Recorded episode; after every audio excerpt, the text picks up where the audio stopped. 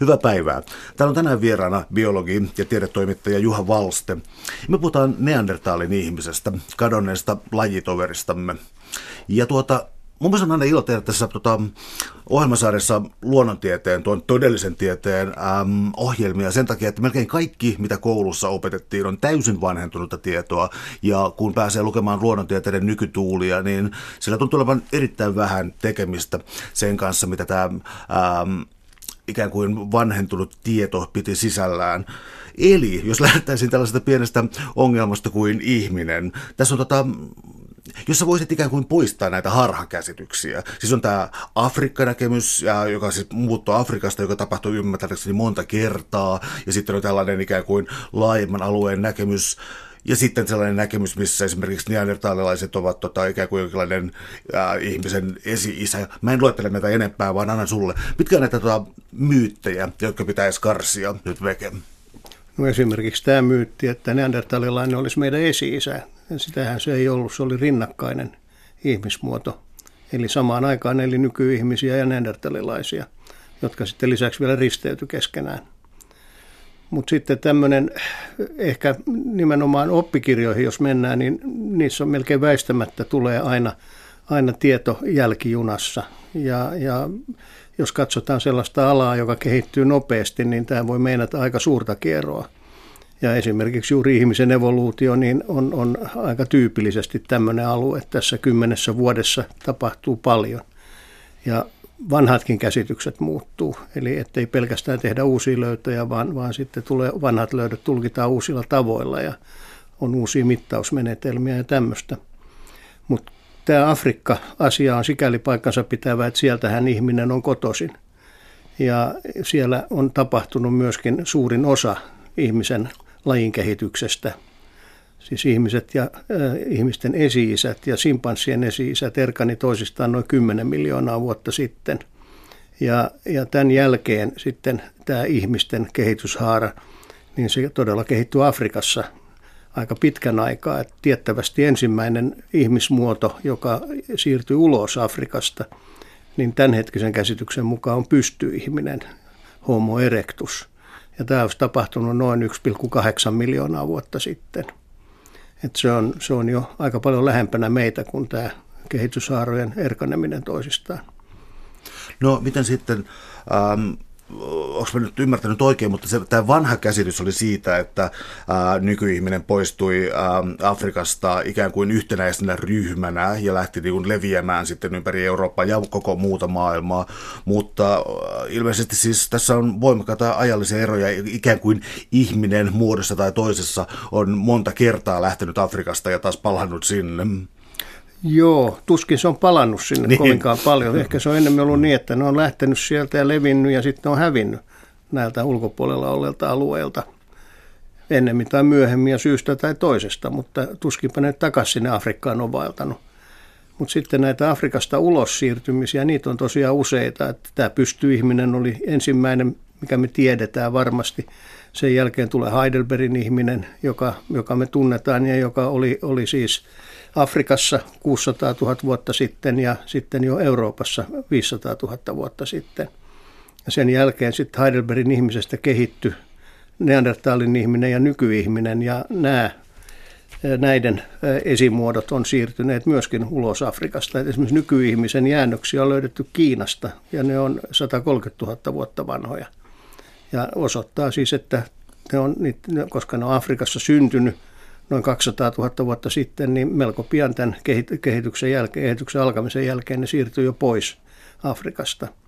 Samoin Lähi-idästä, Israelista on löydetty nykyihmisen fossiilijäännöksiä, jotka on noin 120 000 vuotta vanhoja. Mutta näistä me ei tiedetä oikeastaan, hävisikö nämä vai jäikö ne sinne pieninä eristyneinä populaatioina, jotka sitten myöhemmin tullut nykyihmisen uusi vallotusaalto, hyökyaalto, peitti alle ja imaisi itseensä. Tässä on muuten hyvä, kun puhutaan, aina siinä saa semmoisen kuvan, että siellä on semmoinen sekava lauma aseita heiluttavia äijää, jotka on tulleet mölisten ja tappaneet kaikki muut ja vallottaneet tämän alueen. No eihän se näin tietenkään tapahtunut, että ne on levinnyt niin kuin eläinlajit yleensä leviää pikkuhiljaa, pieninä ryhminä, yksittäisinä yksilöinä jopa ja nämä on sitten koittaneet tulla toimeen paikalla eläneiden varhaisempien ihmistyyppien kanssa ja yleensä pärjänneet hyvin. No miten sitten sellaiset käsitteet kuin laji, rotu ja niin eteenpäin? Joskus näitä on määritelty biologiassa sen kautta, että mitkä ryhmät tai rodut ovat kykeneväisiä lisääntymään keskenään. Tämä on ollut yksi kriteeri sille, mutta nämäkin taitaa olla vähän hälventyneet tai monimutkaistuneet nämä rajat, mitä aiemmin pidettiin aika selvänä. Joo, siis lajikäsite on tietysti vanha kuin mikä, ja se on antiikin Kreikassa jo on tunnettu tämä käsite, ja tietysti Linnee loi sille pohjaa, ja myöhemmin sitä on sitten selvitetty, ja sitä mukaan kun sitä on selvitetty, niin se on tullut epäselvemmäksi. Eli tämä niin sanottu biologinen lajikäsite, se tehtiin Saksassa 1870-80-luvuilla, ja siinä nimenomaan katsottiin, että jos kaksi eläin- tai kasvimuotoa kuuluu eri lajeihin, niin ne eivät voi saada keskenään lisääntymiskykyisiä jälkeläisiä. Siinä oli painotus tällä lisääntymiskyvyllä. Ja näin, kun hevonen ja aasi risteytettiin, niin saatiin muuli. Ja muuli on yleensä steriili. Ei aina, mutta yleensä. Ja tätä pidettiin hirveän hienona lajimääritelmänä, kunnes se on sitten joksakin täydellisesti romahtanut, kun on löytynyt yhä lisää ja lisää sellaisia lajipareja, jotka voivat saada ihan lisääntymiskykyisiä jälkeläisiä keskenään. Että esimerkiksi Suomessa metsämyyrä ja punamyyrä risteytyy luonnossa ja nämä niiden risteymät on lisääntymiskykyisiä. Tämä vaan osoittaa, että nämä kaksi lajia on läheisiä sukulaisia keskenään. Mutta toisaalta ne pysyy metsämyyränä ja punamyyränä, joka meinaa sitä, että nämä risteymät ei ole yhtä elinkelpoisia tai yhtä hyvin sopeutuneita ympäristöön kuin nämä kantamuodot. Jos ottaa vielä muutaman tällaisen selvennyksen, niin yksi ajallinen selvennys, siis jos ajattelee taas jotakin biologian oppikirjaa, niin saattaa olla sellainen kuva, missä on ikään kuin joitakin ihmisapinoita ja sitten vaan tällainen vasemmalta oikealle kulkeva kehityskaari, jonka huipussa on sitten homo sapiens. Sitten puuttuu sellainen ajallinen dynamiikka siis siitä, että millä tavoin esimerkiksi jotkut simpanssit tai jotkut on siis yhteinen esi-isä on ollut, mutta sitten niin kuin ajatellaan vain ihmisen kehityskulkua, eikä huomata, että tämä toinenkin haara on jatkanut koko ajan tätä kehityskulkua, että se on niin kuin paljon tällainen verkosto tai puumaisempi tämä kuvio kuin mitä tällainen yksinkertainen lineaarinen kuva antaisi ymmärtää. Joo, se on nimenomaan paljon mutkikkaampi. Tämmöinen lineaarinen kehitys, niin tämä kehityksen esittäminen tällaisena lineaarisena kulkuna niin johtaa ehdottomasti harhaan. Ja nythän on niin, että yhteinen ihmisten ja simpanssien yhteinen esi-isä on muistuttanut ihmisiä enemmän kuin simpanssit ja muistuttanut simpansseja enemmän kuin ihmiset. Eli siinä on ollut kummankin haaran ominaisuuksia. Ja sitten tietysti tosiaan kumpikin kehityshaara on kehittynyt omiin suuntiinsa ja saanut uusia ominaisuuksia. On väärin esittää joku varhainen sukulainen niin simpanssina tai simpanssin kaltaisena. Nyt nykyisellään niin tietysti tätä asiaa osataan tarkastella huomattavasti paremmin, mutta aikoinaan kun Neandertalin ihminen oli löydetty ja mistä oli muutama 10 vuotta tutkittu, niin silloinhan vallitsi sellainen käsitys, että se oli lähellä simpanssia oleva muoto. Että yleinen käsitys oli, että Neandertalin ihminen muistutti enemmän simpanssia kuin ihmistä. Ja kun tätä katsoo nykytietämyksen valossa, niin se on ihan kornia, koska neandertalilainen oli selvästi ihminen. Ja useimmat rakenneominaisuudetkin siinä niin on inhimillisiä, että meillä on niitä samoja rakennepiirteitä yleisempinä tai harvinaisempina, mutta on. Ei tarvitse kun katsoa ympärille tuolla, jos on enemmän väkeä liikkeellä, niin kyllä siellä ihan selviä neandertaalityyppejä on joukossa. No mä tartun nyt tähän neandertal-tyyppiin siis siinä mielessä, että jos katsotaan perimää, niin siis tämä ei itse asiassa koske niin kuin Saharan eteläpuolista Afrikkaa, mutta koskee kyllä niin kuin Eurooppaa ja Aasian alueita, mutta siis meissä jokaisessa on ikään kuin neandertaalin ihmisen perimää tiettyjä alleille ja oliko se nyt 1,5% noin 2%, ja siinä on jonkinlaista variaatiota. Joo, Euroopassa 1,5–2,1, mutta Aasiassa niin joissakin väestöissä 4–5%, selvästi enemmän jopa, mikä johtuu siitä, että nämä on saaneet neandertalilaisilta immunologista, siis vastustuskykyä parantavia geenejä, jotka on olleet tarpeen tropiikissa.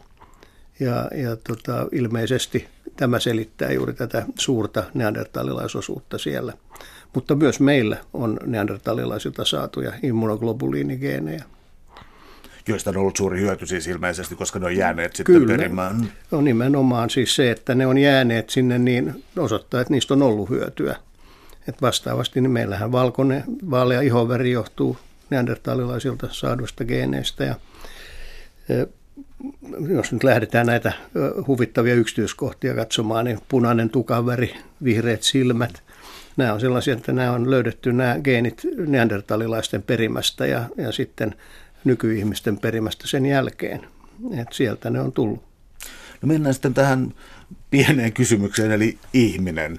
Eli kun ruvetaan puhumaan ihmisistä, niin sitten alkaa jo tulla erilaisia jaotteluja neandertalin ihmisiin, Denisovan ihmisiin, mistä varmaan vielä tässä puhutaan, nykyihmisiin ja vielä siinäkin tiettyihin alalajeihin nykyihmisissä. Eli tämä varjo on suurempaa, variaatio on suurempaa ja eri ihmistyypit on ikään kuin eläneet erilaisessa kulttuurissa, josta sitten voidaan päätellä jotain heidän olemuksestaan.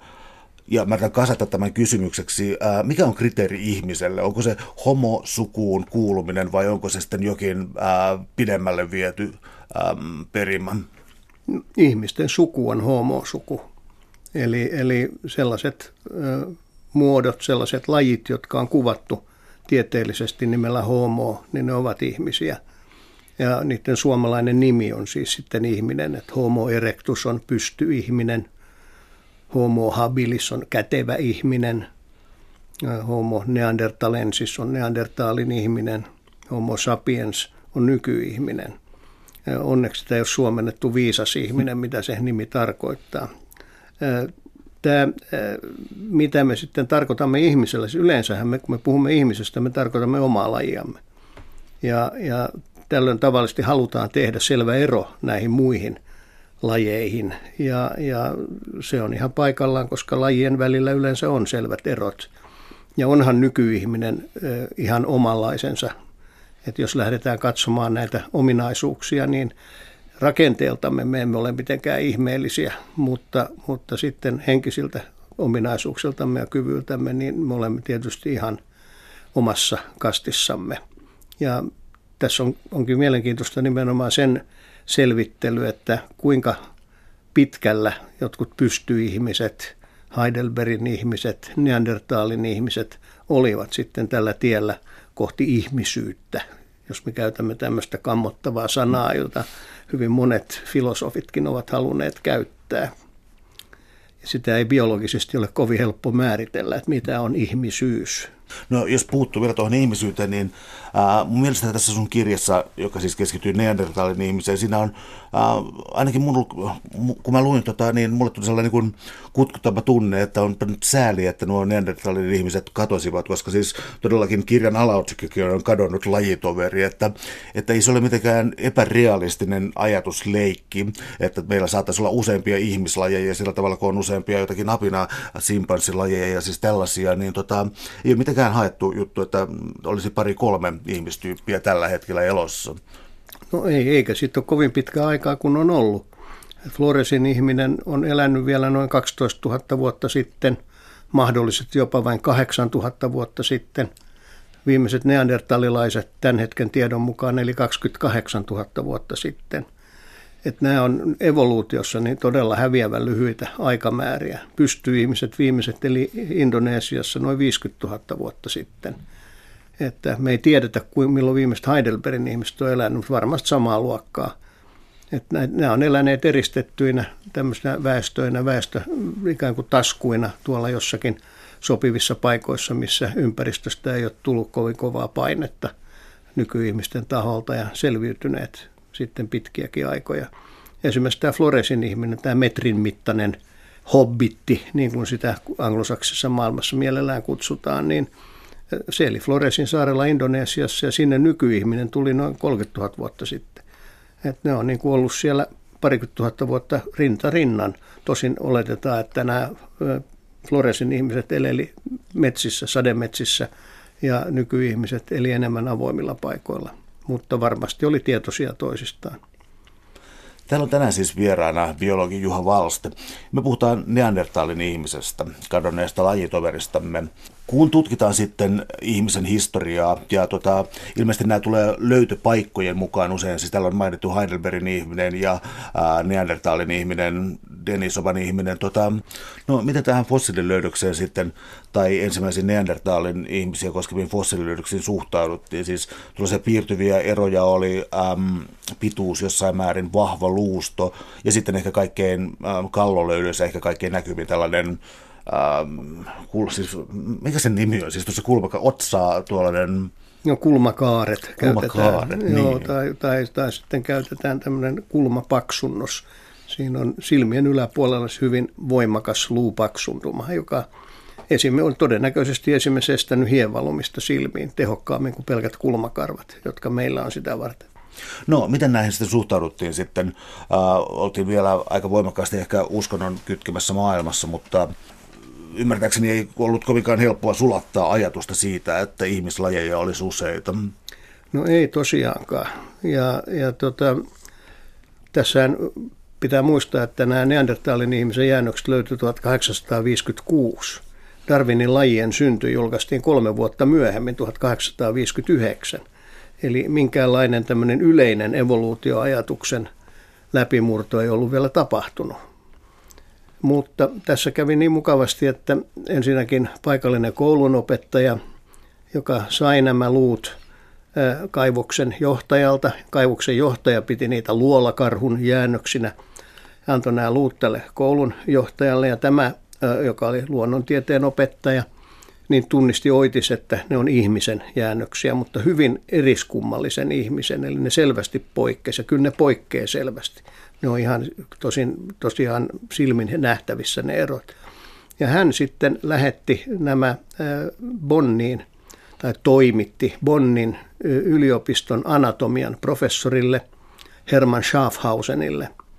Ja Schaffhausen oli siitä erikoinen henkilö, että hän oli jo muutama vuotta aikaisemmin kirjoittanut artikkelin lajien muuttumisesta ja pysymättömyydestä. Eli hän oli aikaansa edellä todella, että hän uskoi, että hänet lajit voi muuttua. Ja hän tutki nämä luut sitten perusteellisesti, ja sitten yhdessä tämän opettajan Jakob Fullrottin kanssa he julkaisivat näistä tiedonannoja. Siinä totesivat, että nämä ovat muinaisen ihmisen jäännökset. Ja vielä tarkensivat, että vedenpaisumusta edeltäneen ajan ihmisen jäännökset.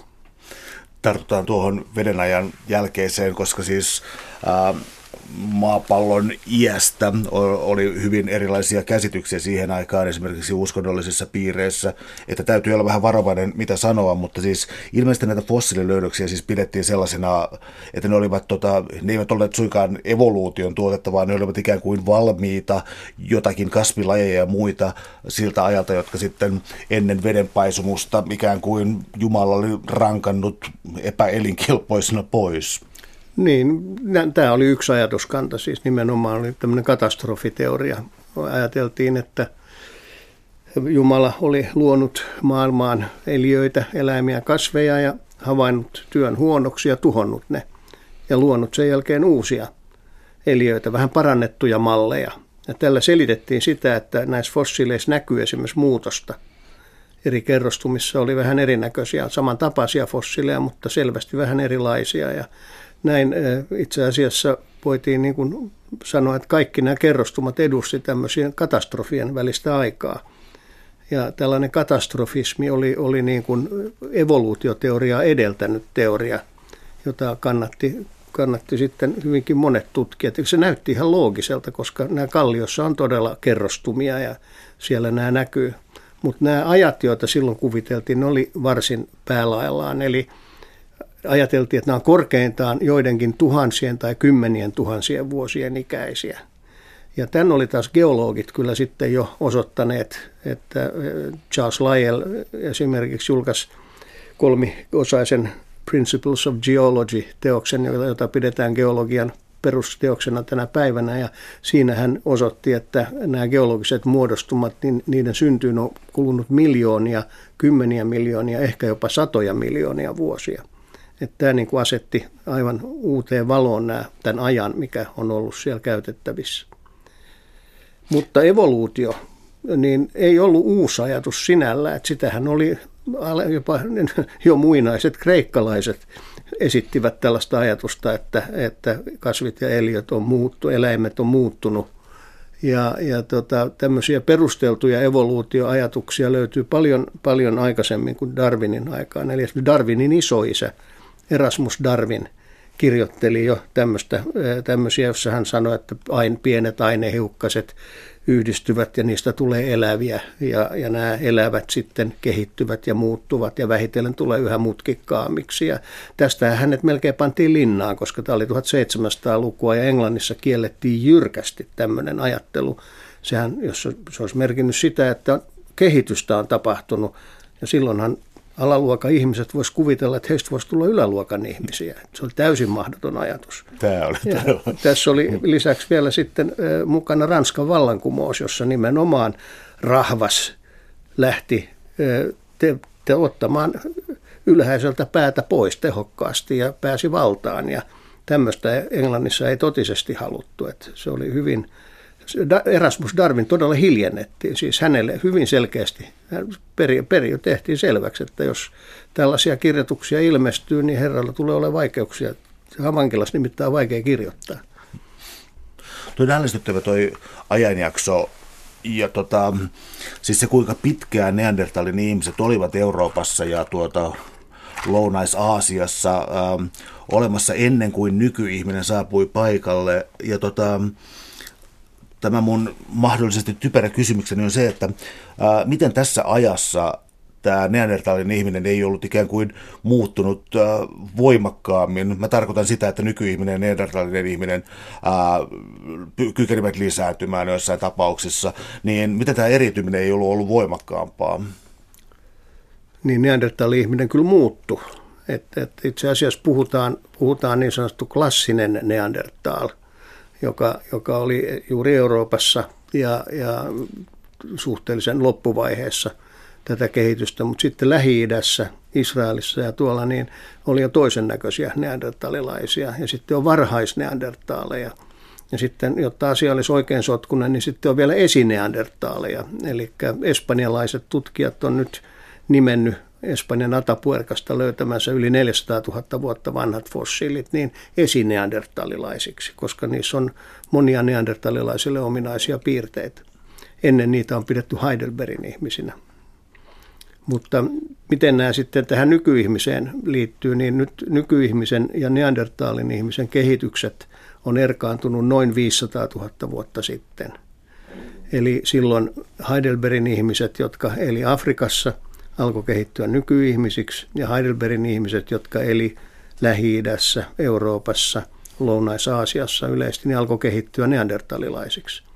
Ja nämä kehityslinjat oli erillään aika pitkään ja sitten oikeastaan vasta sitten, kun viimeinen nykyihmisen, sanotaanko nyt sitten asutusaalto, lähti liikkeelle Afrikasta noin 60 000, 55 000 vuotta sitten, niin silloin nämä kohtas Lähi-idässä neandertaalin ihmiset ja ilmeisesti nimenomaan tällä alueella risteytyi.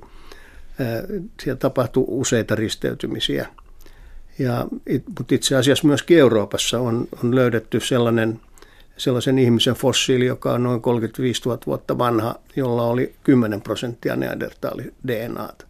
Joka osoittaa, että se on sen kantavanhemmissa, niin on neandertaalin ihminen jossain 4-5 sukupolven päässä. Että tätä risteytymisiä ilmeisesti tapahtui eri puolilla, ja niin ei ollut hirveän yleisiä, mutta niitä tapahtui joka sukupolvessa useita.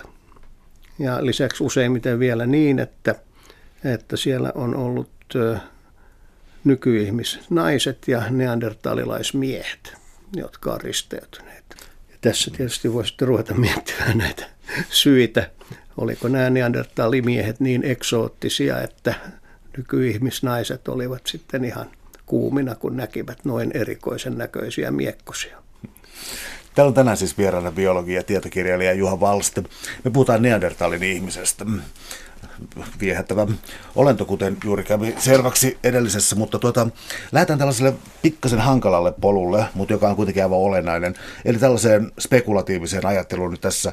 Siis osin voidaan tietysti nähdä siis siitä, mitä on esimerkiksi hautalöydöissä ollut, ja yleensä koko hautaamisen perinne tai tällainen, että voidaan niin kuin arvioida jotenkin kulttuuria, ja kysyn tällaisen melkein mahdottoman kysymyksen, mutta mä kostan sulle sun luvun nimen. Millaisia Neandertalin ihmiset oli? No, jos puhutaan fyysisestä ulkonäöstä, niin rakenteeltaan lyhyen läntiä, ei kuitenkaan lyhyempiä kuin maapallon nykyiset lyhyemmät ihmisrodut. Eli miesten pituus, keskipituus oli jotain luokkaa 165 senttiä. Naiset oli kymmenkunta senttiä lyhyempiä. Hyvin voimakas lihaksisia ja erittäin roteva luusto ja lyhyemmät käsivarret ja alaraajat ja nimenomaan niin, että kyynärvarsi ja sääri oli lyhyet. Eli reisi ja olkavarsi oli yhtä pitkät kuin nykyihmisellä, mutta sitten nämä raajan tämä ulompi osa, niin se oli selvästi lyhyempi. Ja päässä oli sitten suurimmat erot noin päällisin puolin katsottuna. Eli kallossa oli tosiaan, tämä kallo oli matala, aivokoppa oli matala, leveä, pitkä. Eli se oli hyvin pitkänomainen, että tämmöinen nykyajan hattu ei oikein ole sopinut, sitä olisi pitänyt venyttää ankarasti, että se olisi sopinut neandertalilaisen päähän. Ja sitten nämä matala tai luisu, taakseluisu otsa, taakseluisu leuka, ei leukakyhmyä. Ja otsassa sitten vielä tätä luisuutta korostaa nämä vahvat luukaaret silmien päällä. Ja sitten valtava nenä, eli todella upea klyyvari, tämmöinen. Oli iso, oli leveä, oli korkea, oli pitkä ja oli isot sieraimet. Et se oli todella kookas. Ja sitten oli myöskin suuret silmät. Et ne oli selvästi suuremmat kuin nykyihmisellä. Jokainen voi yrittää miettiä, että mistähän nämä johtuu, nämä tämmöiset erot. Et nämä erot on tosiaan aikamoisia. Hammasriveissä neandertalilaisilla oli selvästi isommat hampaat kuin meillä. Mutta sitten kun niillä oli myöskin selvästi isommat leuat, niin nämä hampaat ikään kuin loppu kesken. Sinne pani 32 hammasta, niin se ei täyttänytkään koko tätä hammasriviä. Tällä lailla nimenomaan alaposkihammasrivin taakse jäi aukko. Siis ihan kuin sieltä olisi puuttunut yksi hammas. Sitä kutsutaan retromolaariseksi aukoksi ja se on hyvin tyypillinen neandertalin ihmisille. Tässä nyt näitä, mutta sitten tietysti ne varsinaiset erot, jos jätetään, nämä on päällisiä eroja nämä. Näet niin kuin, korostan kyllä sitä, että jos neandertalin ihminen puetaan, käytetään parturissa ja pistetään kadulle, niin kyllä se menisi ihan täydestä. Et siis tuolla me liikkuu sen näköistä tossun heiluttajaa, että ei tämmöinen yksi neandertalilainen paljon joukosta erottuisi. Vasta kun sitä rupeaa oikein tarkastelemaan huolella, niin ajattelisit, että onpas vähän Crowin näköinen kaveri, mutta ei se, kyllä se näin on. Että kyllä se selvä ihminen on, ei siitä ole kysettäkään. No ihminen ja kulttuuri. Siis neandertalin ihmisten jäljeltä on hautalöytöjä ja niissä on viitteitä kulttuuriseen elämään. Ja nyt mä keskeytän tämän kysymyksen hyvin lyhyen tähän, eli mitä näillä hautalöydöillä ja erilaisilla käsityöesineillä, joita on jonkin verran säilynyt, mitä niistä voidaan päätellä? No niistä voi päätellä aika paljon siitä, että mitenkä neandertalilaiset pysty hahmottamaan maailmaa ja ympäristöään, esineitä ja niin edelleen. Eli on ihan selvää, että heillä oli kyky tällaiseen. Nyt neandertalilaisten vanhimmat haudat on vaan vähän yli 100 000 vuoden ikäisiä, mikä meinaa sitä, että kun neandertalilaiset itse oli 250 000 vuotta vanhoja, niin suurimman osan tästä ajasta, jonka he oli Euroopassa, niin he eivät haudanneet vainajiaan. Ja tämä alkoi sitten ikään kuin vielä vähitellen, että jossain haudattiin, jossain ei haudattu. Ja sitten viimein loppuvaiheessa niin kaikki neandertalilaiset hautas vainajiaan. Ja tämä on kyllä aika merkille pantava asia, sillä he hautas nämä vainajat usein tiettyyn asentoon, tiettyyn ilmansuuntaan, usein katsoivat nousevaa aurinkoa. Ja sitten mukaan hautaan laitettiin hautalahjoja, Siellä saattoi olla jotain eläimiä, jota mahdollisesti on pantu eväiksi. Ja sitten jotain esimerkiksi erinomaisen hienosti tehtyjä joitain kiviesineitä ja sitten jopa viimeisillä neandertalaisilla koruja. Että nämä käytti kaulakoruja ja rannekoruja. Ja sitten vielä tietysti vielä sekin, että nämä käytti värejä, ne viimeiset neandertalilaiset. Ne eivät tehneet luolamaalauksia. Ei ole säilynyt ainakaan mitään sellaisia, mutta värejä käytettiin ja ne todennäköisesti käytti niitä oman ruumiinsa, oman vartalon maalaamiseen. Että tämmöistä, kyllä tästä merkitsee sitä, että kyllä näillä oli jotain sosiaalista elämää ja jotain mahdollisesti uskoa tuon puoleiseen Tässähän vielä tulee tämä, että neandertalilaiset harrasti tämmöistä suurriistan ryhmämetsästystä, eli täytyy useampi neandertalaisjoukko liittyä yhteen ja harrastaa ajometsästystä, jossa siis osa porukasta ajoi eläimiä tiettyyn suuntaan. Osa porukasta piti huoleen, että ne ei lähde eri suuntiin sivuille ja viimeiset sitten hoiteli sen, että ne tuli tapettua. Siellä oli sitten, ne ajettiin johonkin suohon tai joskus kalliojyrkänteen reunan yli.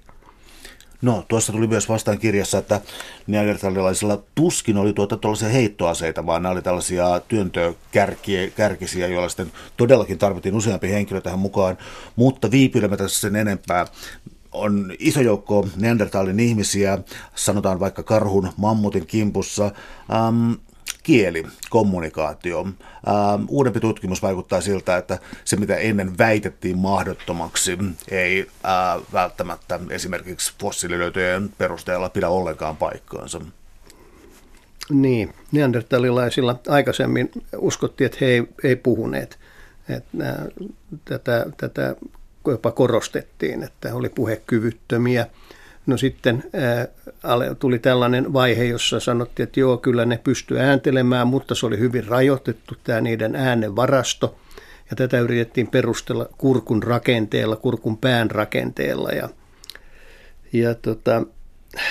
Kaikki tämä oikeastaan sitten romahti, kun 80-luvun lopulla Israelista Kebaran luolasta löytyi hyvin säilynyt neandertalin ihmisen kieliluu fossiilin yhteydestä. Ja nyt näitä kieliluita on löydetty useita, taitaa olla 10 jo kaikkiaan, ja jopa sieltä Espanjasta on löydetty 430 000 vuotta vanha kieliluu. Ja ne on kaikki täsmälleen samanlaisia kuin nykyihmisellä, mikä osoittaa siis sen, että tämä kurkunpään rakenne on ollut hyvin samanlainen kuin meillä. Ja näistä on sitten yritetty rakentaa tämmöisiä biomekaanisia malleja tietokoneen avulla, ja näistä on päästy siihen tulokseen, että nämä pystyy muodostamaan samat äänteet kuin mekin. Ja tämä osoittaa sen, että ne ovat käyttäneet ääntä. On vaikea kuvitella oikeastaan, mihin muuhun ne olisi sitä käyttäneet kuin kommunikaatioon. Ja tokihan on esitetty myös sellainen käsitys, että ne on laulaneet, että siellä neandertalaisjoukko on mennyt hilpeästi laulaen hiio hop, hiio hei tai jotain tällaista ja käyneet saaliin kimppuun, mutta totuus lienee se, että ne ovat keskustelleet ja suunnitelleet metsästyksen ja sen jälkeen toteuttaneet sen. Me ei tiedetä tämmöisiä asioita, kun kielessä olennainen asiahan on syntaksi, eli se, että voidaan liittää useita eri merkityksellisiä sanoja peräkkäin ja saadaan sille joku merkitys, joka on jotain muuta kuin ne yksittäiset sanat. Ja tämä on aivan olennainen osa nykyihmisen kieliä. On syytä muistaa, että nykyihmisten kielet on kehittynyt noin 70 000 vuoden aikana, siis kaikki maailman kielet. Ja neandertalilaisista on sitten esitetty tämmöinen arvio, että he on puhuneet ainakin 2-3 eri kieltä, koska ne on ollut nämä populaatiot niin erillään toisistaan. Mutta tästä ei kyllä voi mitään sanoa fossiilien perusteella, että täytyisi tietää vähän enemmän. Mä ihan sivuseikkana sanoin, että mä näin jonkun BBC:n luontodokumentin tuossa jotain puolisen vuotta sitten, niin siellä rekonstruoitiin Neandertalin ihmistä, siis voimakkaasti koko ruumista, mutta erityisesti kiinnitettiin huomio tähän ääneen, ja sitten täällä tämän niin kuin äänen muodostusalueiden ja kieliluuden näiden perusteella todettiin, että vokaalit A, U, I olivat todennäköisesti mahdottomia, mutta tämäkin on vanhentunut tieto, tolleen vuodessa vanhentunut. Että. No, mä näin sen saman dokumentin, ja se oli vähän kiusallinen siksi, että siinä oli vähän kahdenlaista materiaalia käytetty, että siinä oli toisaalta ihan uusimman tutkimuksen tuloksia. Itse ohjelma oli 2 vuotta vanha, mikä tietysti teki siitä heti vanhentuneen, ja sitten siinä oli käytetty näitä vanhoja kielitieteet, kielitutkijoiden tuloksia, ja hehän nimenomaan päätteli tämän näiden vokaalien niukkuuden, ja sinällään se, että kuinka monia erilaisia äänteitä pystyy muodostamaan, niin ei ole kovin tärkeä asia, koska eri kielissä käytetään eri määriä äänteitä. Ja on olemassa kieliä, joissa on monia sellaisia äänteitä, joita esimerkiksi suomen kieli ei tunne lainkaan. Et esimerkiksi nämä Afrikan naksautuskielet, jossa jopa 5 erilaista naksautusta on äänteinä puheessa, niin kyllä se, että vähilläkin äänteillä pystyy varmasti puhumaan, kommunikoimaan, mutta tämä on nyt tällä hetkellä ainakin käsitys, että tämä olisi pystynyt kyllä, neandertalaiset olisi pystynyt muodostamaan suurin piirtein samat äänteet kuin nykyään. Voi olla, että joku vokaali on ollut heikompi, mutta sitä ei pidetä mitenkään varmana. No yksi iso kysymys. Jälleen näitä jättiläismäisiä luonnontieteen kysymyksiä, mutta aika usein on tullut vastaan sellainen väite jossakin siis sanomalehden tiedesivuilla tai muuta, että tämä Neandertalin ihmisten katoaminen oli luultavasti sitä, että nykyihminen saapui paikalle ja sitten kyseessä oli aggressiivinen konflikti tai vähintäänkin kilpailu rajallisista resursseista, jonka nykyihminen voitti, mutta otetaan tämä 3. kiehtova malli, joka on vähän rauhanomaisempi, mutta ei ollenkaan poissuljettu. Eli mä tarkoitan, että mitkä ikään kuin on nämä 3 selitysmallia, joilla Neandertalin ihmisen katoamista selitetään? Joo, no niitä on itse asiassa useampia kuin 3, mutta 3 on nyt tämmöisiä tavallisimpia. Ja se 3:shan on tämä sulautumismalli, jossa niin kun ajatellaan näin, että kun nykyihmiset saapuivat, niin heidän määränsä oli suurempi, he eli isompina ryhminä, ja näitä ryhmiä oli taajemmassa. Ja tällä tavalla neandertalilaiset joutuivat ikään kuin tilanteeseen, missä alueen valtaväestöksi tuli nykyihmiset. Ja tässä mallissa ajatellaan niin, että tämä sitten johti ehkä muutamissa vuosikymmenissä, muutamissa vuosisadoissa, ehkä pitäisi puhua sukupolvista, niin siihen, että neandertalilaiset sulautu tähän nykyihmisväestöön, ja koska heitä oli niin paljon vähemmän, niin se ei näy sitten sen voimakkaammin tässä geeniperimässä.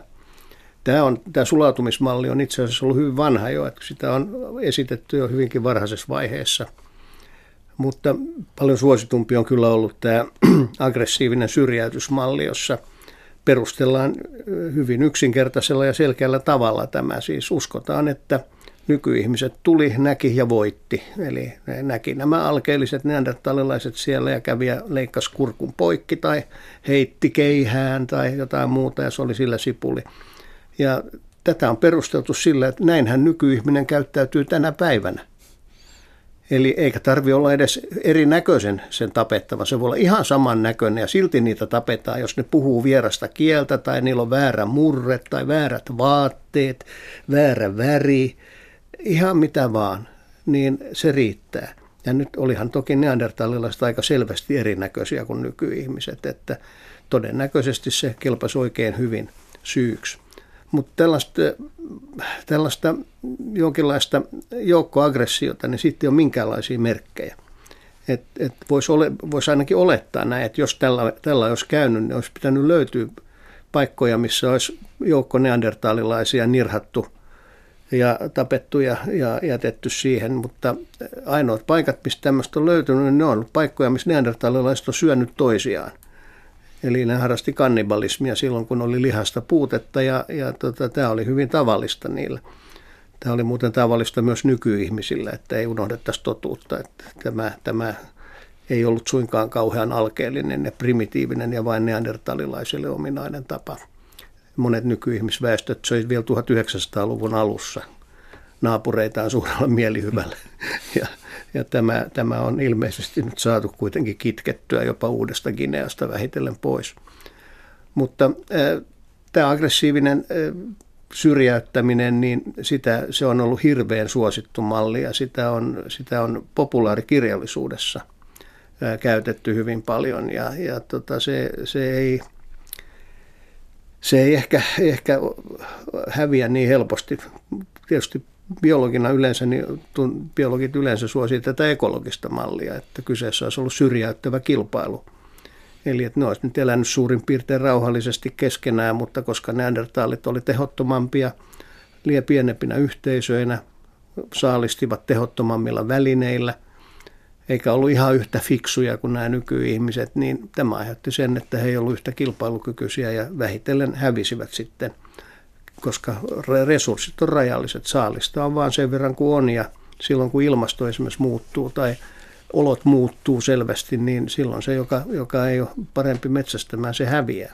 Puhuttiin tuossa aikaisemmin esimerkiksi kallon muodosta ja mitä siitä voi päätellä, koska neandertalaisen kallo oli ikään kuin, olisi nenästä, kuvaa sitä niin, että kun olisi nenästä vedetty. Niin voiko näistä aivoasioista siis tehdä minkälaisia päätelmiä sen suhteen, koska siis neandertalin ihmisellä oli isommat aivot, myös suhteessa ymmärtääkseni ruumiin rakenteeseen, korjaan, se on väärässä, mutta voiko se perustella tehdä mitään vai onko se sama kuin vertaisi jotain jättiläismäisen kalan aivoja sitten ihmisen aivoihin?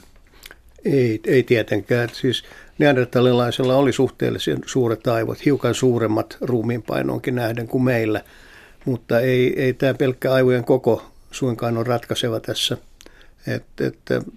Samaan aikaan neandertalilaisen kanssa eläneillä nykyihmisillä, eli näillä niin sanotulla Cro-Magnon ihmisillä, niin heillä oli suuremmat aivot kuin neandertalilaisilla. Nykyihmisten aivot on pienentyneet siitä. Ja samoin voi katsoa nykyisten ihmisten aivoja, niin tämä vaihtelu, ihan luonnollinen vaihtelu, kai on jostain 1100 kuutiosentistä niin 1800. Ja ei ne isoaivoisemmat ole sen fiksumpia kuin ne pieniaivoiset. Siinä ei ole, siis siihen ei ole mitään korrelaatiota älykkyyden ja aivojen absoluuttisen koon välillä. Kyllä se niin on, että enemmän kuin koko, niin vaikuttaa se, että miten ne toimii. Ja neandertalilaisen aivothan oli rakenteeltaan kyllä poikkeavat. Tällä ei ollut esimerkiksi näitä nykyihmisen puheen ja puhumisen ja puhutun ymmärtämisen kanssa keskeisiä alueita. Tämä on tämä Wernicken alue. Ja ne ei ollut kehittynyt neandertaali-ihmisellä. Ja tämä todennäköisesti vaan merkitsee sitä, että se käytti eri osaa isoaivoistaan tämän puhutun ymmärtämiseen ja puheen muodostamiseen. Mutta sitten toisaalta niin sillä oli esimerkiksi selvästi isoaivoissa niin otsalohkot pienemmät kuin meillä ja sitten taas takaraivolohko suurempi ja siellä sitten meidän on vaikea tietää, mitä se meinaa. Meillä takaraivolohkossa tapahtuu näköinformaation käsittely. Meinaako tämä nyt sitä, että neandertalilaiset, niin paitsi että niillä oli isommat silmät, niin niillä oli myöskin varsinainen haukan katse ja ne pystyi käsittelemään sen tiedon siellä. Täällä on tänään siis vieraana biologi ja tiedetoimittaja Juha Valste. Me puhutaan neandertalin ihmisestä. Nyt mä ottaisin tällaisen asian, joka on suhteellisen uutta tietoa, tai ainakaan mulle ei näitä koulussa opetettu, mutta siis ajatellaan sitten tätä tilannetta, kun nykyihminen tulee Afrikasta, niin mitä Euroopassa ja Lounais-Aasiassa ja pidemmälläkin Aasiassa itse asiassa oli, niin voidaan nyt ainakin erottaa siis neandertalin ihmiset, Denisovan ihmiset, nämä hobitit niin kuin on mainittu, mutta sitten myös niin tässä käy sellainen jännä juttu, että Homo sapiens, tämä laji, mitä me ollaan niin totuttu pitämään läheisenä, niin se rajautuukin yhtäkkiä afrikkalaisiin, joilla ei ole siis neandertalilaisperimaa. Mutta sitten on myös vielä, kun erotat vielä tällaisessa kaaviossa eurooppalaiset, hankiinalaiset ja papualaiset, siis tämän kaltaisia eroja ihmisten välillä. Ja tämä on aina vähän niin kuin delikaatti kysymys, että mitä lajeja ihmisillä on ja minkälaisia tällaisia on, mutta kuinka voimakkaasti nämä pitäisi ottaa nämä jaot? No, siis nykyihmisellähän on toki olemme jakautuneet eri väestöiksi, joskin tämä on kovasti ollut sekoittumassa viime aikoina. Mutta jos katsottaisiin tilannetta, joka vallitsi maapallolla joskus vaikka 1800-luvun lopulla, 1900-luvun alussa, niin tämä oli ihan hyvin selvä, tämä eri väestöjen tilanne. Että meillä oli Afrikka, jossa asui näitä negriideiksi kutsuttuja, tosin niitä kutsuttiin kyllä neekereiksi silloin, mutta nyt se on kielletty sana, niin että täytyy puhua negriideistä tai Afrikan alkuperäisväestöstä. Ja sitten siellä oli pieni joukko valkoisia, jotka olivat heidän herrojaan, siirtomaa-isäntiä tai sitten kauppiaita, suuria valkoisia metsästäjiä ja muuta, mutta ne olivat todella häviävän pieni osa tästä väestöstä. Ja sitten meillä oli tietenkin koko Intia, joka oli osa brittiläistä imperiumia, mutta jossa samalla tavoin oli todella vähän brittiläisiä valkoisia verrattuna alkuperäisväestöön. En muista kuka brittiläinen joskus 1800-luvun alussa sanoi, että jos kaikki intialaiset päättäisi kusta yhtä aikaa, niin kaikki britit huuhtoutuisi mereen. Ja tämä ilmeisesti tarkoitti juuri sitä, että siellä oli todella vähän näitä brittejä. Sitten tietysti Australian alkuperäisväestö, Uuden-Ginean, Melanesian väestöt. Kaikki siis tässä on, me puhutaan nyt väestöistä koko ajan ja kartetaan sellaista sanaa kuin rotu. Koska rotu on käsite, joka on itse asiassa luotu kotieläimiä varten. Ja ihan niin kuin kasveilla puhutaan lajikkeista, niin puhutaan roduista. Ja tämä rotu määritelmänä niin on hyvin epämääräinen. Ja näin ollen niin ei oikein ole, siis ei ole sopivaa, mutta ei myöskään osuvaa ihmisen kohdalla puhua roduista. Puhumattakaan nyt siitä, että puhuttaisiin lajeista, mutta nythän 1800-luvun lopulla ja 1900-luvun alussa, silloin kun nämä siirtomaavallat vielä olivat olemassa ja kovasti selkeä oli tämä jako isäntiin ja servereihin, palvelijoihin, niin silloin kyllä puhuttiin jopa jotkut saksalaiset ja ranskalaiset oli sitä mieltä, että nämä Afrikan neekerit, niin ne ovat selvästi lähempänä ihmisapinoita kuin oikeita ihmisiä, eli eurooppalaisia. Euroopan väestö, valkoinen väestö, se oli herrakansaa ja selvästi paljon kehittyneempää kuin nämä alkeelliset. Ja sitten vielä, kun nämä niputettiin ihonvärin mukaan, niin neekereinä pidettiin Australian alkuasukkaita, melaneesialaisia, jotka oli kaikista mustimpia koko porukasta. Nimikin on Melaneesia, tarkoittaa mustien maata. Ja tämähän täysin päin seiniä. Australialaiset on lähempänä meitä kuin mitään Afrikan alkuperäisväestöä. Ja samoin Uuden-Ginean ja Melanesian väestöt, että ne eivät todellakaan ole mitään sukua, lähisukua näille negriideille.